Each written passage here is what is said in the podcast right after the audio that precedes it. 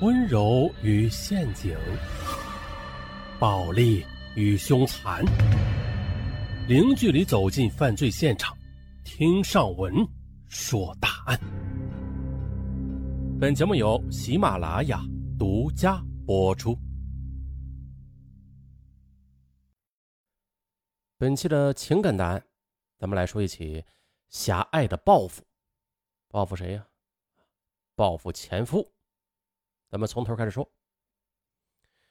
说的是二零零七年的五月十四日下午，汪洋、贾丽敏终于拿到了离婚证书。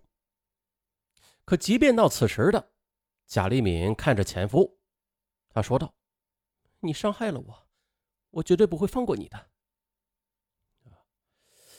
由于汪洋的外遇，二人闹腾了一年多，这才离的婚。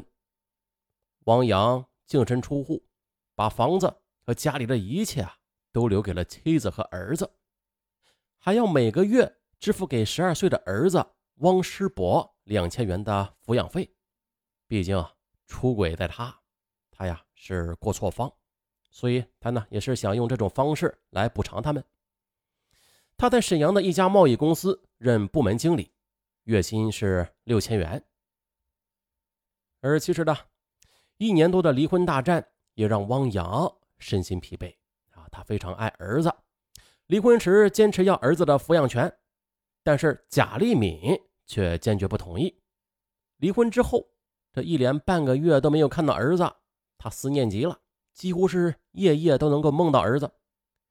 于是啊。在离婚之后的第二个周五的傍晚，终于轮到了汪洋要将儿子接回了自己家啊住几天。这天他高兴极了，把儿子汪师伯几乎是捧上了天，想吃的吃个够，想玩的玩个够。儿子也从中感受到了父亲那份浓浓的亲情。可是第二天的啊，师伯回到妈妈那里的时候，这贾丽敏看着一脸欢喜的儿子，这心里。就很难受，可是天真的汪师伯呢？他没有看出母亲的不高兴，并且呢，还兴致勃勃的去给母亲讲父亲新家的那种种的好，还有马阿姨的那种种种的好。那个夜晚，贾丽敏失眠了，她的眼前呢，总有这么一对男女在晃动，泪水也是打湿了枕头。突然的，她发狠的自言自语。汪洋，好，你太狠了！你抛弃了我，又想抢走儿子的心，你要为此付出代价的。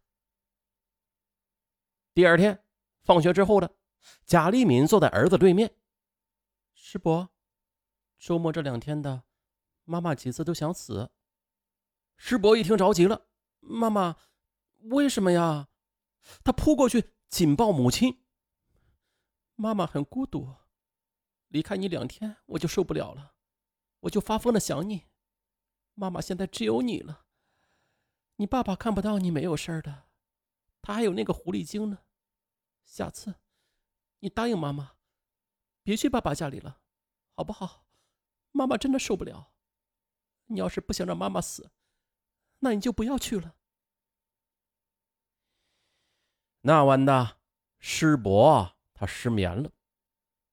说实话，他爱父亲，也更爱母亲，是母亲一手把他带大的。可是母亲这样伤心，甚至想去死，他就只能先放弃父亲了。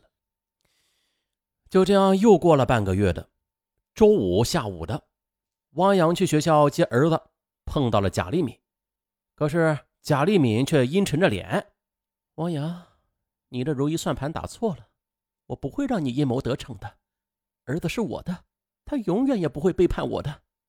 而汪洋被前妻这几句话给搞懵了。哎，我说，你说什么呢？我我就是想看看儿子的，想好好的和他过个周末。可贾丽敏呢，依然是铁青着脸，哼，你别装了，你想抢走儿子的心，让我一无所有是不是？而且就在这时的。汪师伯放学走出校门，看到母亲脸色铁青时，他的笑容立刻的就消失了，哽咽着对父亲说：“爸爸，你回去吧，妈妈一个人很孤独的。拉着儿子的手啊，贾丽敏的嘴角泛起得意的笑。于是呢，整个周末，贾丽敏都在家里陪着儿子。师伯的心里非常难受，可是又不敢和妈妈说，因为他一提起父亲，母亲就会恶狠狠地说：“别提那个狼心狗肺的东西，儿子，他对你的好都是假的。”他只是想把你从妈妈的手里抢走，而师伯他不相信父亲那么坏的，但是他又不敢和母亲去争辩，怕伤了他的心。他这一整天都是无精打采。再说父亲这边啊见不到儿子，汪洋非常痛苦。一个多月之后呢，他又来到学校接儿子，已经等在学校门前的贾丽敏看到前夫。心中的怒火马上就燃烧起来。汪洋，你最好知趣的给我滚回去！儿子是不可能跟你走的，除非我死了。你要是有本事的话，你就先杀了我，再来接儿子吧。你没有想到会有今天吧？我跟你说，这个儿子是我一个人的。师伯从学校里走出来，看到父母都站在校门口，突然就像是尊雕像似的站住不动了。他偷偷的看了几眼父亲，然后低头跟着母亲走了。汪洋啊，好不容易熬到了周一的中午，他终于见到儿子了。一时之间，父子抱头痛哭。师伯边哭边说：“爸爸，我是不能看着妈妈死的呀！我即便是多想你，也不能跟着你走的。”汪洋这时才知道啊，前妻竟然以死相逼，阻止儿子见他。尽管心中是愤怒异常吧，可是，一想到左右为难的儿子，他又平静下来了。儿子这么小，承受了这么多，已经够难了。他不想再给儿子施加压力，他就不由得想啊，也许过完上半年的话，等到这个妻子火气小了，嗯，再来接儿子回家吧。他和儿子约好，每周呢至少有两个中午和儿子偷偷见面。起初，贾丽敏看到儿子整日是闷闷不乐的，担心儿子会出现问题。但是一个多月之后的儿子就恢复了正常，这让他很高兴，也就更加的坚定了惩罚前夫的决心。啊，不由得想啊，我就是让他痛苦，他抛弃我，我让儿子抛弃他，也让他品尝一下这一辈子被抛弃的滋味。这样的日子过了五个月。汪洋、汪师伯和贾丽敏都是相安无事，即使是放假吧，汪师伯也能见到父亲，因为母亲白天要上班的呀。于是这个秘密啊，一直没被识破，相安无事。可是到了二零零六年七月初的，贾丽敏终于知道了儿子偷偷见前夫的事她当着儿子的面，将水果刀就扎向了自己的手腕，哇！顿时。鲜血直流，在医院里，师伯跪了下来：“妈妈，我发誓，我不再见爸爸了。你也得发誓，永远不要自杀，好不好？”这一刻，贾丽敏心里笑了，因为他是彻底的夺回了儿子。贾丽敏出院回到家，做的第一件事就是让师伯给父亲打电话，自己永远不会见他了。